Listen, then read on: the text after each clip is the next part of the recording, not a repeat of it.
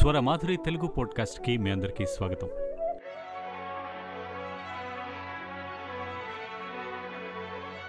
ప్రతి క్షణం అమూల్యమైంది. ఒక్కసారి భవిష్యత్తును ఊహించుకోండి. ఇంత కష్టపడి సంపాదించి ఆ ఆనందాన్ని పంచుకోవడానికి ఆత్మీయులు కరువైనప్పుడు వెనక్కి తిరిగి చూసుకుంటే మనకి మిగిలిన ప్రపంచానికి మధ్య పూడ్చుకోలేని తగాదం ఏర్పడి ఉంటుంది. మనమే ఇంత సామాజిక ఒంటరితనానికి లోనవుతున్నామే తర్వాత తరాలు సంతోషాన్ని పంచుకోవడానికి బాధలో ఉంటే ఓదార్చడానికి ఎవరూ దొరక్క ఎలా జీవోత్సవాల్లో బతుకుతారో ఒక్కసారి ఆలోచించండి.